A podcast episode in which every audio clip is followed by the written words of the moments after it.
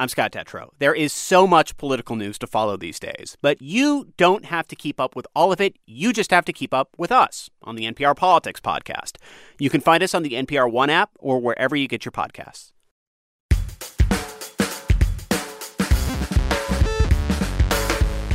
Hey, y'all. It's been a minute from NPR. I'm Sam Sanders. Every week, we try to bring you a meaty, in depth conversation with one person or on one topic. This week, our person is Jennifer Palmieri, communications director for Hillary Clinton's 2016 presidential campaign. She was also President Obama's communications director, and she worked in the Bill Clinton White House back in the 90s. She has been in the politics business for decades.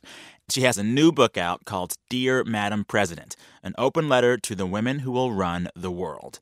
It is full of advice for women in politics and women in the workplace. But the book is also this really in depth look back on the Hillary Clinton campaign from the inside.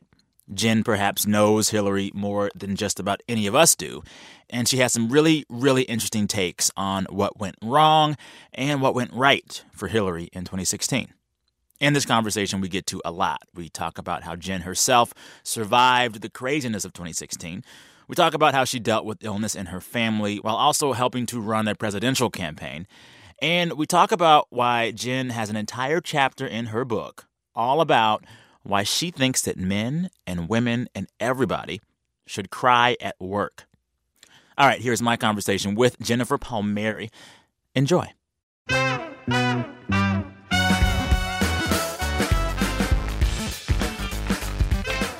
So I was thinking this morning about you because I couldn't sleep last night for what for lots of reasons, and I was grumpy and like, oh, I had a night of not great sleep, and then I said to myself, well, my guest today probably had like two years of not sleeping, like being on the grind and working on a campaign for president. Yeah. What did you average a night in terms of hours of sleep? Um, I'd say I like four, and then probably you know actual sleeping was less. What do you but mean? I got to, you know, four of like, a time where you should be actively sleeping, but you really can't. it's hard to settle the mind. Yeah, you can't let go. But five hours was good. Five hours was a good night. You know, because I joined the campaign from the Obama White House. I'd been communications director there, Mm-hmm. and I literally stopped on a Friday and started on a Monday. And people said, "Well, that's crazy. You need a break." And I was like, "No, you know what I'm in? I'm in fighting shape. like I was. so my body, you know, it's like what Bruce Springsteen says about like being a concert performer at 60 whatever it's like it's not for everybody but my body was conditioned To for that that, to live that life but it was not until the campaign till like the year following the campaign that i realized just how stressful that experience of the 2016 campaign had Oh yeah. Yeah. I mean, you write in the book that you ended up in the hospital because of dehydration and exhaustion. I always say to myself, like, it's you're so exhausted you forget to drink water. That's You- intense. Yes, and I and I drink and I normally drink a lot of water. You just I really didn't think that I was that sick. Just like let me just stop by this little sick bay that we had at uh, happen to have in our office building, and see and you know yeah, and then I pass out on my way. Oh my goodness. My way and ended up yeah, it's a pretty sobering thing to end up in an ambulance in New York City and thinking, wow, maybe all of this that we're encountering isn't as uh, manageable as I thought. There's a crazy story that's not in the book about Tell me. that. Can you share it? yes. Okay. So I was feeling sick, decided to stop by the, you know, like urgent care place. And what happened to be kind of sick building. is it? Like lightheaded, shaky? What is it? Coughing Uh-huh. um and uh you know like a bad bad sore throat and coughing but it seemed manageable. And so i said well yeah i had plans to it was a saturday work and then to meet some colleagues for dinner.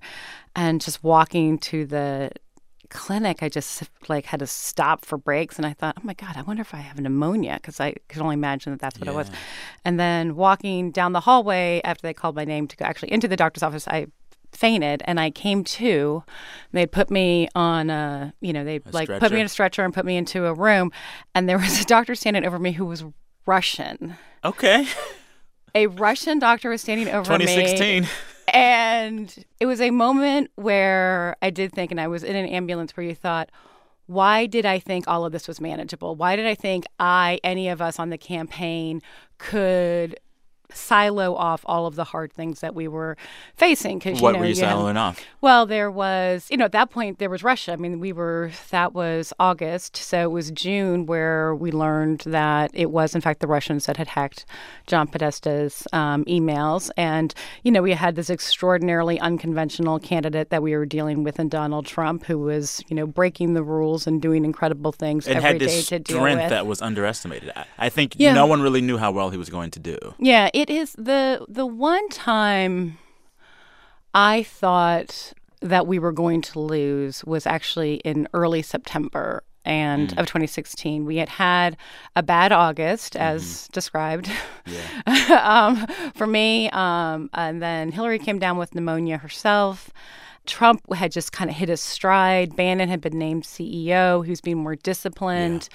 And this is before the debates started. And I thought, why do we think that we are going to be the ones that can stop this guy? You know, he just like rolled over 16, 17 candidates. yeah, yeah, candidates on the Republican side, and that it, you know, it seemed to me we're going to look back on 2016 and say the only possible outcome was Trump wins. Yeah. And what I found so interesting in the book is you write several times that Hillary and even Bill had a certain premonition about Yeah. the possibility of a Trump win that the staffers did not. Yeah, She had a certain level of foresight that some of y'all didn't. right.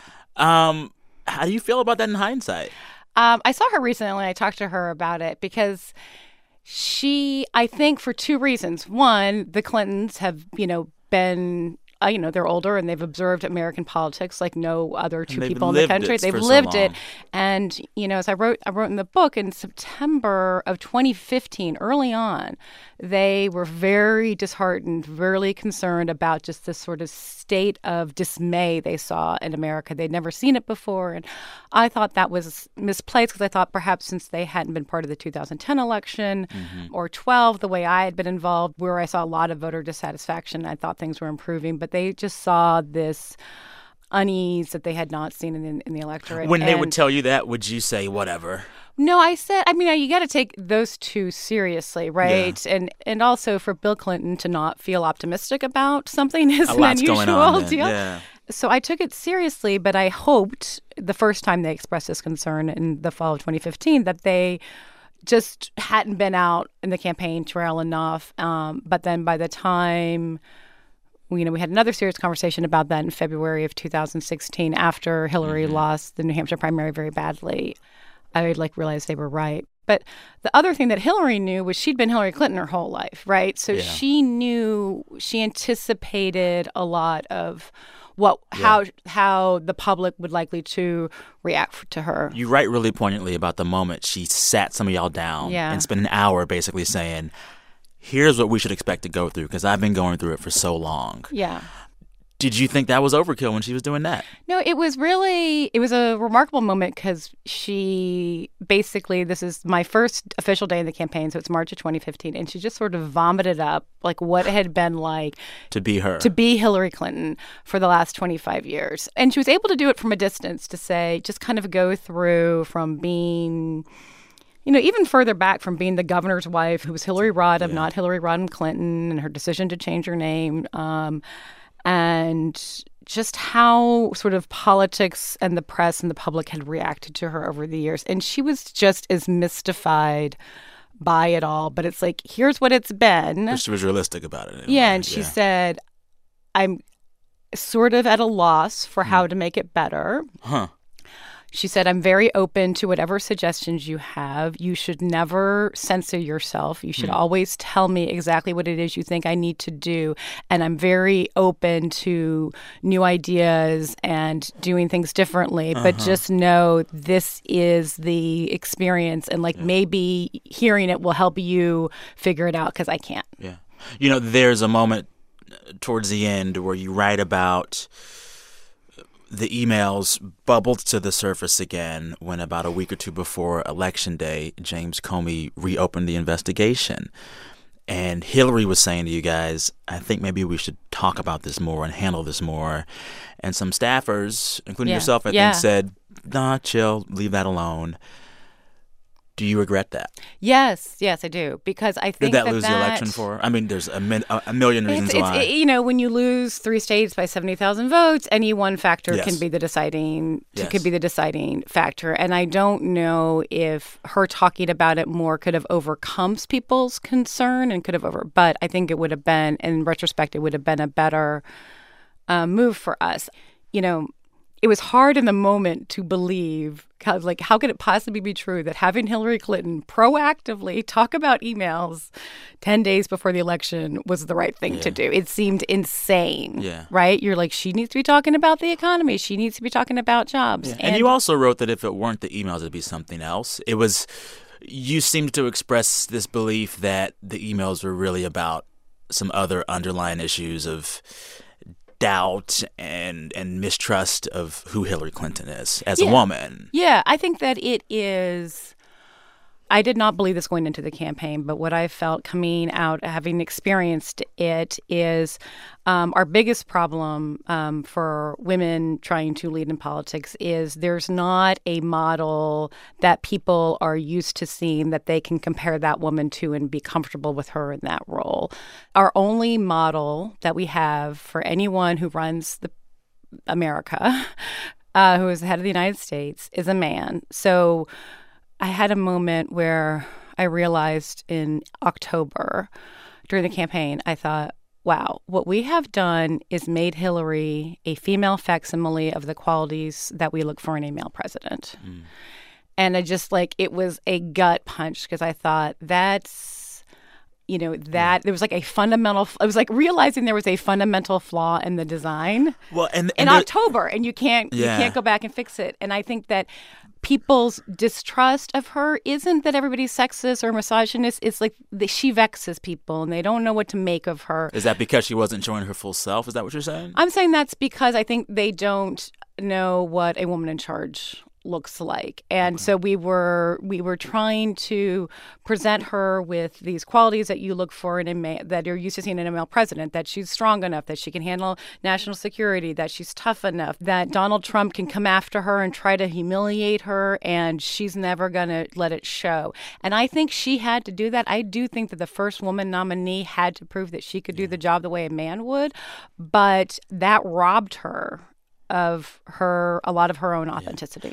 But I also, you know, when I read that, I kind of paused because I followed the campaign and covered it. And Yeah. I don't think in any way, I mean, there were moments when she definitively and definitely campaigned as a woman. I remember the white pantsuit moment at the convention. Right. I remember the press campaign where Hillary was like, Your abuela. I remember her talking about breaking the final glass ceiling. Yeah. So it wasn't that she wasn't talking about being a woman. And also, when I compared the way that she talked about being a woman, I felt she did that more than Barack Obama talked specifically about being black. It's true. So, what exactly was it? it she was definitely a woman in the campaign, right? She was uh I think she, I th- she was a she was a woman in the campaign, but I think that when we set out to show qualities of hers that we've like marks you got to hit, right? It's about proving that she could do the job, which we did. Okay. We proved that she could do the job. Everybody, you know, big majority of Americans, Republicans and Democrats, thought that she could do the job. That was that's a big deal, and that's a big uh, accomplishment for a woman. Where people have questions is about well, why does she want it, and that is the piece that I think all of us, Hillary, myself, voters, just haven't wrestled to ground. you think a lot of Americans aren't comfortable with a directly ambitious woman? Yeah, and again, I, I think that this is just because this is part of the growing pains we're going through, and I think that people who are practitioners who work on presidential campaigns or um, other campaigns, uh, uh, like myself, like need to understand the questions voters have about women candidates are different than they have about male candidates. Um, you know, so with with Hillary, we really tried to tell her biographical story from the perspective of what motivated her. And that was really hard to do. Well, and, and you say that you, you know, had her talk about ambition in terms of a, a desire to serve others, right? Yes. It, it was an ambition for others and and, and and their it all- health and everything had to be presented as being in service to others. Yeah. Do you think that Hillary Clinton should have talked more about being a woman or talked less about it? It seems as if there's still so what I think is I, I, I don't believe that we had even with the you know having had a year to think about it. I do not believe there was any other path for the campaign or for her other than to undertake this the way that we did, which okay. was a prove that she could do the job and b try to express her ambition and make people comfortable with it as best as we could. And I think that this was just the process the first woman had to go through. Was she in some ways a martyr for the cause? I don't, you know, for I, a cause. Like I don't, uh, like I, I, I don't. It makes me sort of ill to think of her as a martyr because that, you know, that suggests that she's a victim, and that suggests that she was defeated. Um, even, she didn't win, but I don't feel like she was defeated. Okay. But it is a big reason why I wanted to write the book yeah. was so that when we see when the next woman, when we see ourselves having the same kind of questions about, like, well, I don't know, there's something about her I just don't like. Like, I, you know, you had an you, acronym for that. Yeah, like you know, you know who I, people say that about Kirsten Gillibrand now. People say that mm. about Amy Klobuchar. I don't know, Elizabeth Warren. You know, there's just something about her. It's like you hear there's something about her that I just don't like. There should be, I want like really? big red flashing lights to go yeah. off in everybody's mind that like maybe I got to check that. Mm. And I think that like where most people, most of us are all people of good goodwill, just trying to figure it out. And it doesn't mean that everybody is sexist. It just it took living through that campaign for me to understand how much women's growth in the workplace is modeled after men mm-hmm. and the workplace mm-hmm. and that probably is not just holding women back but that like holds everybody back yeah. because maybe some like some female some qualities that are more likely to be seen in a woman would help you in the workplace yeah. All right, time for a quick break. When we come back, Jen tells me and you and everyone else why we should cry at work. Back in just a minute. Support for this podcast and the following message come from Discover. The traditional first anniversary gift is paper. Most couples aren't gifting each other stationery, but Discover is following this anniversary tradition for its new card members. At the end of your first year, Discover will match all the cash back you earned, dollar for dollar. No caps and no catch. That's a paper anniversary gift in the form of a cashback bonus. Learn more at discover.com/match. Cashback match offer only for new card members. Limitations apply. Hello, just dropping in to remind you about On Point, the NPR show where we take you behind the headlines. On Point talks with newsmakers and real people about issues that matter most. Listen to On Point now on NPR One or wherever you listen to podcasts. Let's talk about the book for a bit. I realize we haven't really gotten to the book yet. Really? Sorry, we okay, I feel in. like we are. A little bit, yes. It is called Dear Madam President. And how would you describe it for folks who haven't read it yet? Uh, that it is written as a letter of advice for uh, women in this time now, which and, and what do we do with this uh, this moment where I think so women so many women feel empowered to create a new game for ourselves and play by a new set of rules. I think you know, and even, it's written into this it is written imagined to a, future female president. my, yes, uh, imagined uh, female president. My, what is she? my friend Nicolle Wallace has written three novels about the first woman president, and now I have a book. So we have between us, we have four books about a you yeah. know imaginary female president. I want you to describe what that imaginary female president looks like, feels like, sounds like in your mind's eye. It sound. Uh, I see her as somebody not that far in the future. You know, okay. I don't. Um, I you know, I start the book by saying I don't know who you are, where you are at this very moment. You know, are you a student? Are you you know registering people to vote? Are you on Capitol Hill or in a state house? So I write it as a letter of advice for saying like this is what we lived through in 16, and uh, I don't want that to have gone to waste. I think there's valuable lessons to pick over there, and also just a new way that women can be um, in the workplace and weather difficult, trying personal times too. When Donald Trump won, I think a lot of women, that for a lot of women, that moment should have crushed your soul, right? You know, you, you could look at the, the results and say, okay, maybe we're not supposed to be in charge, or maybe women have plateaued, or maybe this is as far as we're supposed to get, or maybe the guys are always going to win, or the nasty guy is always going to win. But that's not the takeaway that women had. Instead, they felt empowered. And I think that's because you realize, oh, wait, all those doubts I've had in my mind about this doesn't seem quite right, how this is going in my job and how I'm being treated. Like those doubts, if you had, you were right to have those doubts. It's, it means that the game, as we've been playing it, is obsolete and we're going to play a new game. You lay out in the book some new rules for the new game. And one of the ones that I found the most interesting was your chapter all about being cool with crying at work. Yeah. What did you call the chapter?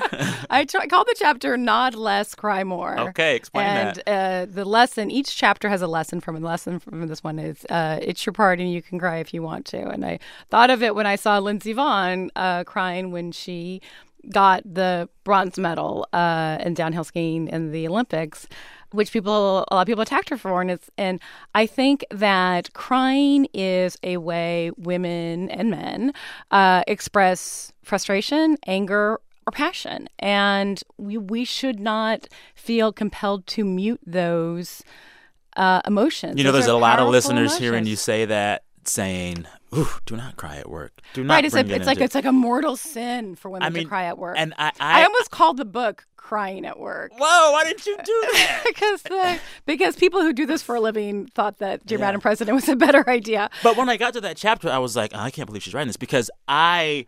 I'm a dude, but like as a person of color, I have been told all the time, don't show any weakness at work. Can't show any weakness Keep at work. Probably don't yell. Don't yell, don't look raise your angry. voice. You can't look angry. Yeah. Sure. So when you wrote that, I was like, mm, But this see, that's is that's what I, I think. You know, I wrote in the book that I felt like Hillary was running for president with half of humanity tied behind her back. I think that he, you know, we're all men and women both, but particularly women, holding back on parts of ourselves because they don't fit into the traditional workplace model. And I just, I think that you know, for me anyway, and uh, I think for a lot of women, it was the election of Donald Trump that made me realize, like, okay, this is not working, mm-hmm. right? we got to create a new path. We have to, like, women have to do this, embracing all of our own mm. qualities and emotions. Mm. And for me, like, I am a big crier, and Do you I watch get, This Is Us? I don't, but. You're going to love it if you're a crier. Anyways, so, I but I digress. don't, I don't necessarily love that I'm Okay, a crier and our look. I don't. Here's what I don't need: Sam. More opportunities to cry, but I'm easily moved to tears, even just talking to you right now. Um, when I'm talking about things I really care about. Yeah. Yeah. And so, and I, as I wrote in the book, when I went to this post-election forum at Harvard uh, shortly after the campaign ended, and I had a little contretemps with uh, Kellyanne Conway And I just about want to sidebar really quick and tell folks what it was. Uh, Yeah. This is an, this is a tradition after every presidential election. The campaign high level staffers go to Harvard for a little conference, and for one of the sessions, you guys are on opposite sides of a big conference table, and you talk things out. And if you're okay with it, we actually have some audio of that moment. You and Kellyanne Oh. okay, well, Conway. you can see about my voice shaking. yeah. Yes, go ahead. So you and Kellyanne Conway kind of get into it. Yes. David. When I am more proud of Hillary Clinton's all right speech than any other moment on the campaign because she had the courage to stand up. I would rather lose than win the way you guys did. No, you wouldn't. Yes. No, you wouldn't. Yes. and it just like before you know it, it's gotten even more heated, and there are other things being thrown about. too. Do you think I ran a campaign where white supremacists had a platform? You going to look me in the face and tell me that? It did. Kellyanne Really? did. Oh, it and that's how you lost. It did. Do you think you could have just had a decent message pathetic. for the white working class voters? Do you think this woman who has nothing in common with I'm not anybody, saying that's why you won, but that's these the kind of counties campaign we that was flipped run. it over Yes. 200 counties that President Obama won and Donald Trump just Um, won. You think That was a space in which you cried. yeah. Are you okay with that still? Yeah, I am. And I, I thought, I didn't realize in the moment, I mean, I, in preparing for that, um, I wanted to make sure that I had, you know, at one point, just like lay down a marker on uh, the Trump campaign and racism because. And you went in there knowing that you wanted to I wanted to do that. At, at one point, I wanted to do that because it was very early on, and there was a sense after he won that well, maybe he'll govern the way conventionally, the way the other presidents have, and he'll pivot and he'll try to bring everybody together. And I thought that that was unlikely to happen, and I didn't want us to, you know, whitewash, if you will, how that campaign was run because it was incredibly divisive, and it was the first time I ever saw a president, you know, somebody win the presidency with a strategy dependent on dividing the country to win, and that they specifically used race, and we couldn't let that go ignored. They had to. I what I had hoped would be they would address that, and then try to move on. But then what happened is, well, one, you wrote that you didn't know it was recorded. It was.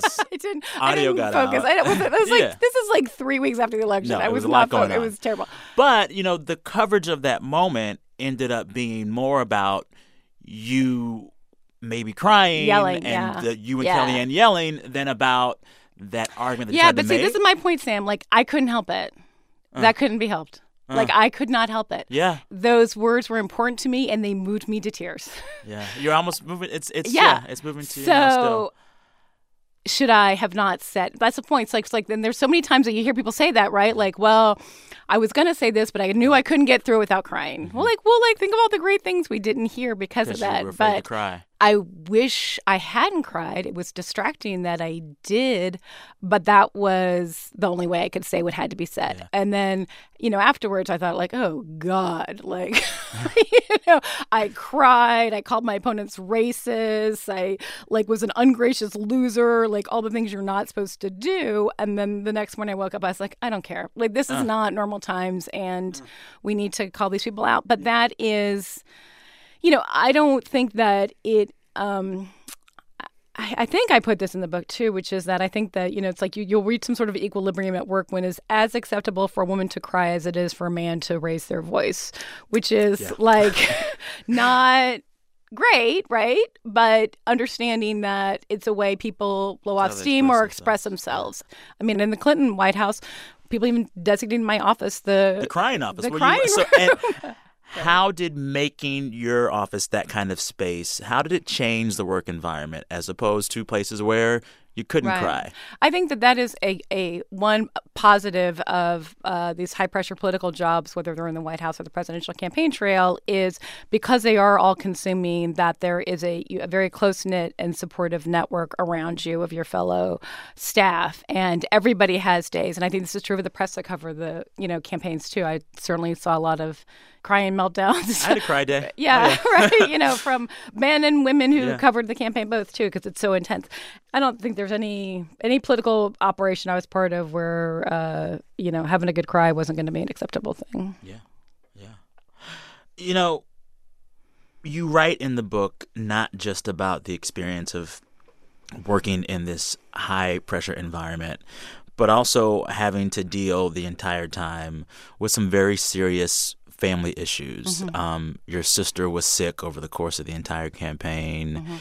Um, what was she dealing with, and what so happened? there? she had my sister had early onset Alzheimer's. Um, very unusual uh, situation. Big shock to our family because there had not been any history of it either. And she was diagnosed in 2013. Uh, she died um, at the age of 58. Um, so she had it for about three and a half years after she was diagnosed. Although they think that she probably had the disease for 10 years before it. But you know, you wouldn't think that somebody in their 40s Would have it. would have it. So uh, you miss a lot. And she had been very successful and un- until that um, until that time. and you were going back and forth to Dallas, Yes, I would go to. Uh, she lived in um, Dallas, and most of the burden of her care fell on my sister Beth, who was like her medical guardian and her close friend in, in, in Dallas. That uh, I mean, we had terrific care and a great support system. So, but I would go uh, to Dallas um, when she Dana was still able to travel. We would take trips together with all of our sisters, but uh, visit there. During the campaign too, and um, was actually told the Friday before the election, my other sister had called me um, and said that the doctor thought that Dana was going to die that weekend, Oh my! And Yeah. when did she pass ultimately? February. So Of- it was, but they Of which year? of se- of seventeen Okay. last year. So she, so I landed in Cleveland for the Beyonce Oh, Jay yeah. Concert, and I got a text from my sister Beth, who was in Dallas, and she's like, "I know this is really bad timing, but we actually think she could pass this weekend, and you need to call tonight to say goodbye." Mm. So, which I did from Hillary's hold room, and And she ended up living a bit longer. But you write in the book that you spent your actual birthday, November fifteenth, yeah, in a hospice room with her. Yeah. There was going to be a surprise birthday party that your husband wanted to do for you, but I think you found out the surprise. It didn't happen. yeah. But you end up in your sister's hospice room on your birthday, turning 50, right? Yeah. And you have this really interesting interlude about your sister and this these ideas you have about women's faces and how women are judged. Yeah. Talk about that. Yeah, I um um you know, it's my 50th birthday. That's a big deal for women in particular. And um I relayed uh, like I went through using music as a pathway, Yeah. playing Dana um, all of the songs from when we were little kids to the present day that we love together. And that's like something that she could still sort of appreciate. And it's like a little time travel. Um, and part of what I want people to know who are facing things like this is that it's not all tragic and that there are beautiful moments of joy and peace and liberation in these hospice rooms where you're just you're with your sister and it's just the two of you and time sort of suspends. And i felt like it could be 2016 it could be 1976 when we were kids. You know we, there's no expectations there's no pressures. It's just like a lot of love in that room. And those were the best moments i had with my sister. And i knew that took a toll on my face. Uh.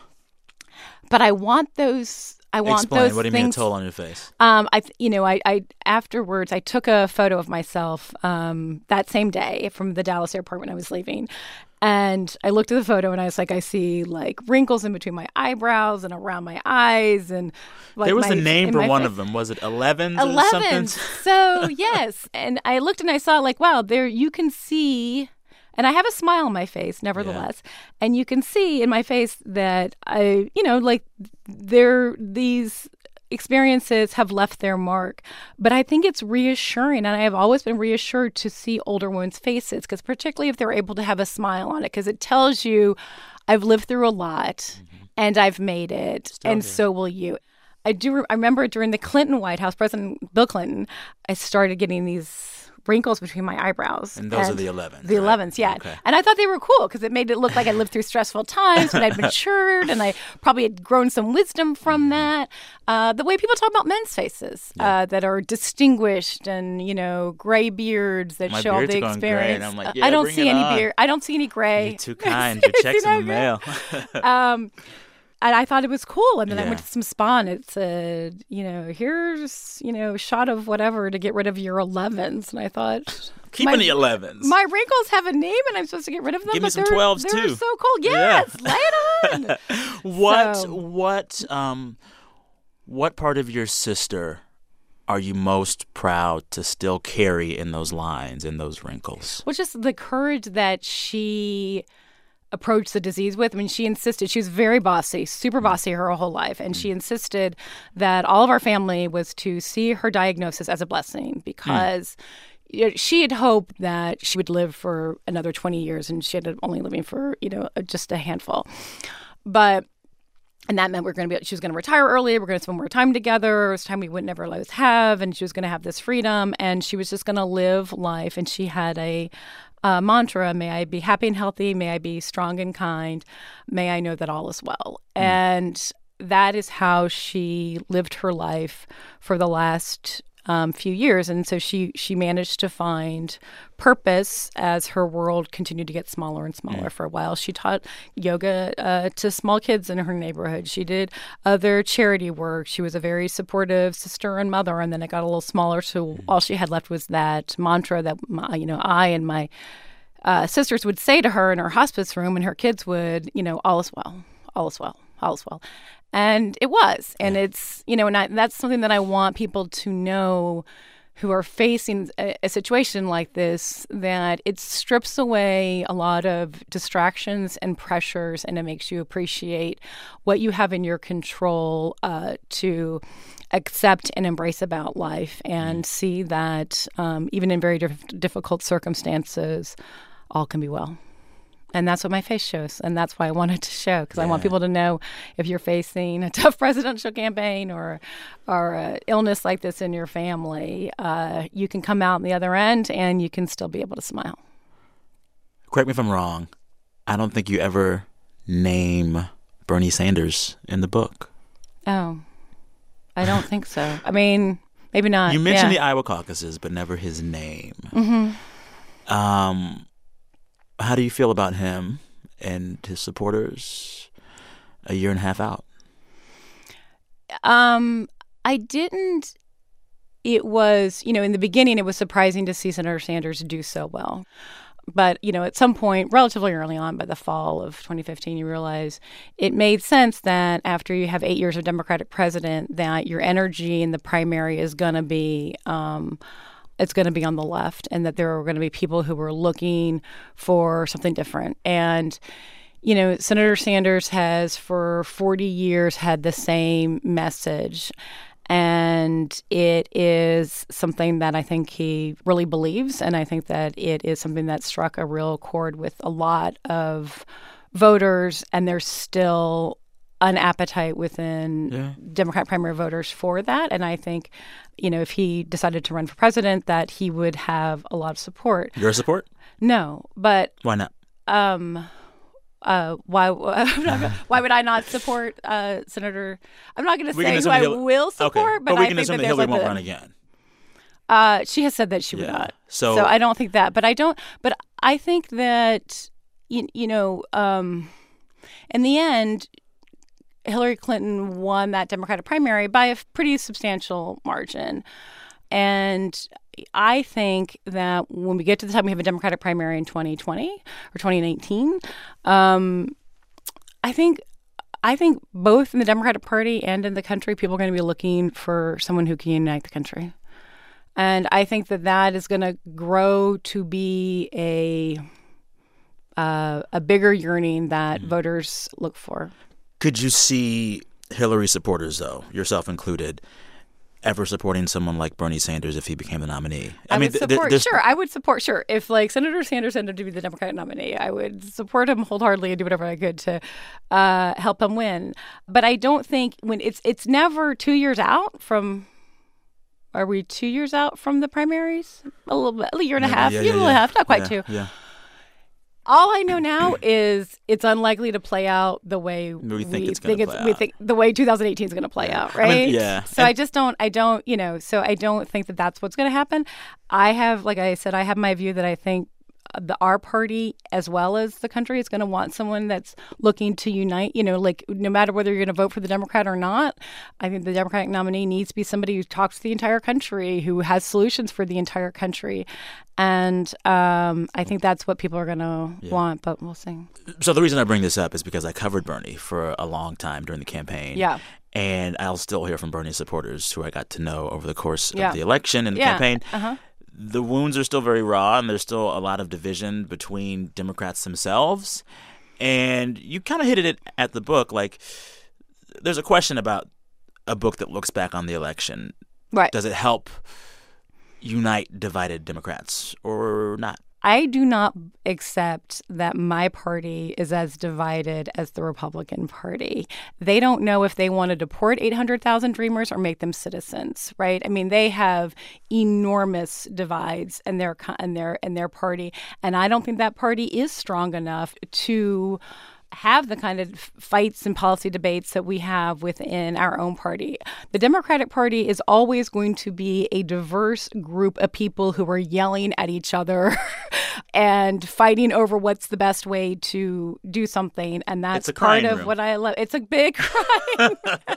well said, Sam. It is. It is a big. It's a big crying room. But I think it. And um, you know, I I get so frustrated. People say, "Well, I don't. You know, if we we need to be like the Republicans, and they just they have one line and everybody repeats it." And like my friends, my friends.